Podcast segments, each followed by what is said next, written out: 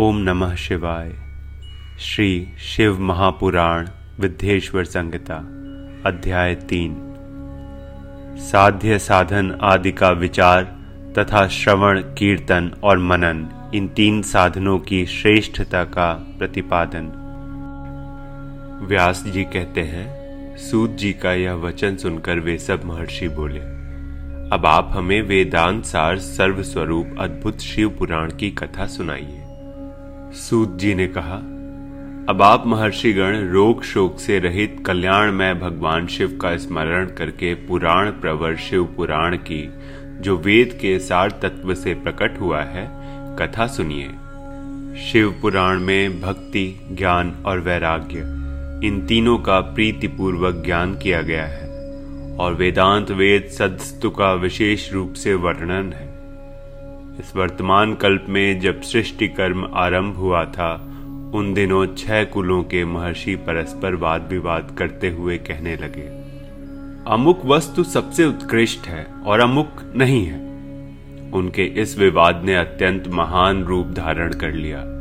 तब वे सब के सब अपनी शंका के समाधान के लिए सृष्टिकर्ता विनाशी ब्रह्मा जी के पास गए और हाथ जोड़कर विनय भरी वाणी में बोले, प्रभु आप संपूर्ण जगत को धारण पोषण करने वाले तथा समस्त कारणों के भी कारण हैं। हम यह जानना चाहते हैं कि संपूर्ण तत्वों से परे परात्पर पुराण पुरुष कौन है?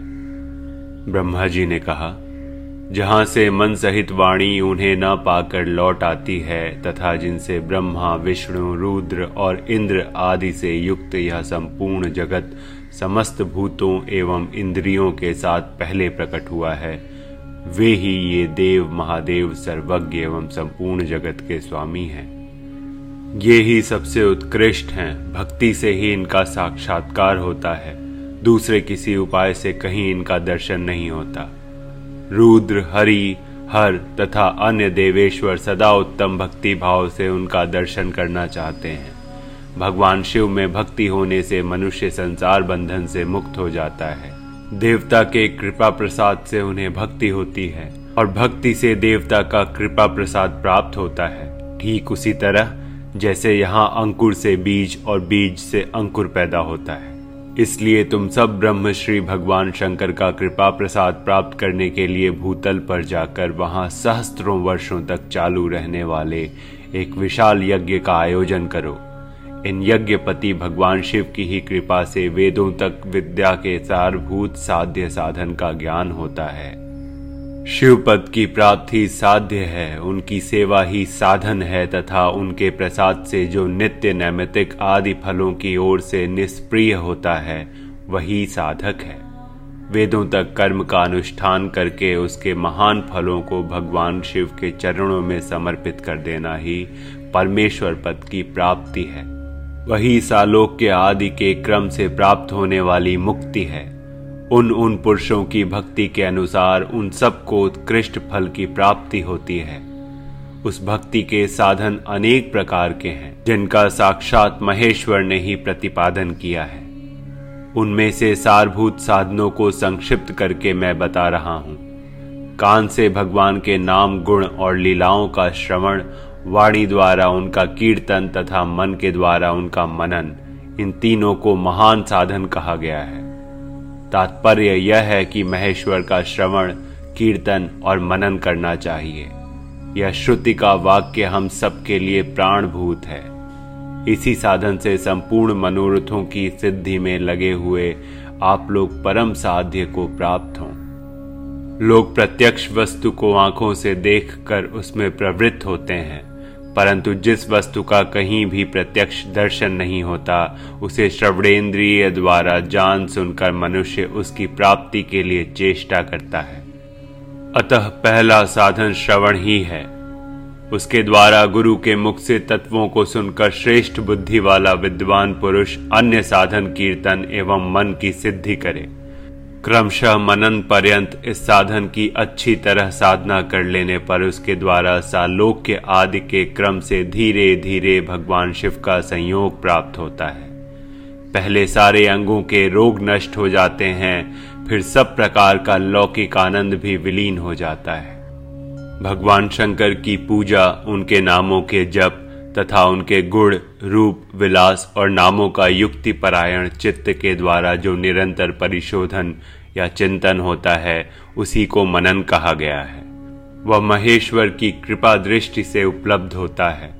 उसे समस्त श्रेष्ठ साधनों में प्रधान या प्रमुख कहा गया है। सूत जी कहते हैं, मुनीश्वरों इस साधन का महात्म्य बताने के प्रसंग में मैं आप लोगों के लिए एक प्राचीन वृतांत का वर्णन करूँगा। उसे ध्यान देकर आप सुने। पहले की बात है, पराशर मुनि के पुत्र, मेरे गुरु वासुदेव जी, सरस्वती नदी के सुंदर तट पर तपस्या कर रहे थे। एक दिन सूर्य तुल्य तेजस्वी विमान से यात्रा करते हुए भगवान सनत कुमार अक्समात वहाँ जा पहुँचे। उन्होंने मेरे गुरु को वहाँ देखा, वे ध्यान में मग्न थे। इससे जगने पर उन्होंने ब्रह्मपुत्र सनत कुमार जी को अपने सामने उपस्थित देखा। देखकर वे बड़े वेग से उठे और उनके चरणों में प्रणाम करके मुनि ने उन्हें अर्घ्य दिया और देवताओं के बैठने योग्य आसन भी अर्पित किया।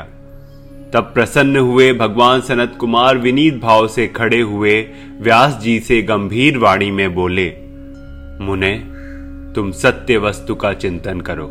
वह सत्य पदार्थ भगवान शिव ही हैं, जो तुम्हारे साक्षात्कार के विषय होंगे। भगवान शंकर का श्रवण, कीर्तन और मनन, ये तीन महत्तर साधन कहे गए हैं। ये तीनों ही वेद सम्मत हैं। पूर्व काल में मैं दूसरे दूसरे साधनों के संभ्रम में पड़कर घूमता घामता मद्राचल पर जा पहुँचा और वहाँ तपस्या करने लगा। तदनंतर महेश्वर शिव की आज्ञा से भगवान नंदिकेश्वर वहाँ आए। उनकी मुझ पर बड़ी दया थी। वे सबके साक्षी तथा शिव गणों के स्वामी भगवान नंदिकेश्वर मुझे स्नेह पूर्वक मुक्ति का उत्तम साधन बताते हुए बोले, भगवान शंकर का श्रवण, कीर्तन और मनन, ये तीनों साधन वेद सम्मत हैं और मुक्ति के साक्षात कारण हैं। यह बात स्वयं भगवान शिव ने मुझसे कही है। अतः ब्रह्मन तुम श्रवणादि तीनों साधनों का ही अनुष्ठान करो। व्यास जी से बारंबार ऐसा कहकर अनुगामियों सहित ब्रह्मपुत्र सनत कुमार परम सुंदर ब्रह्मधाम को चले गए।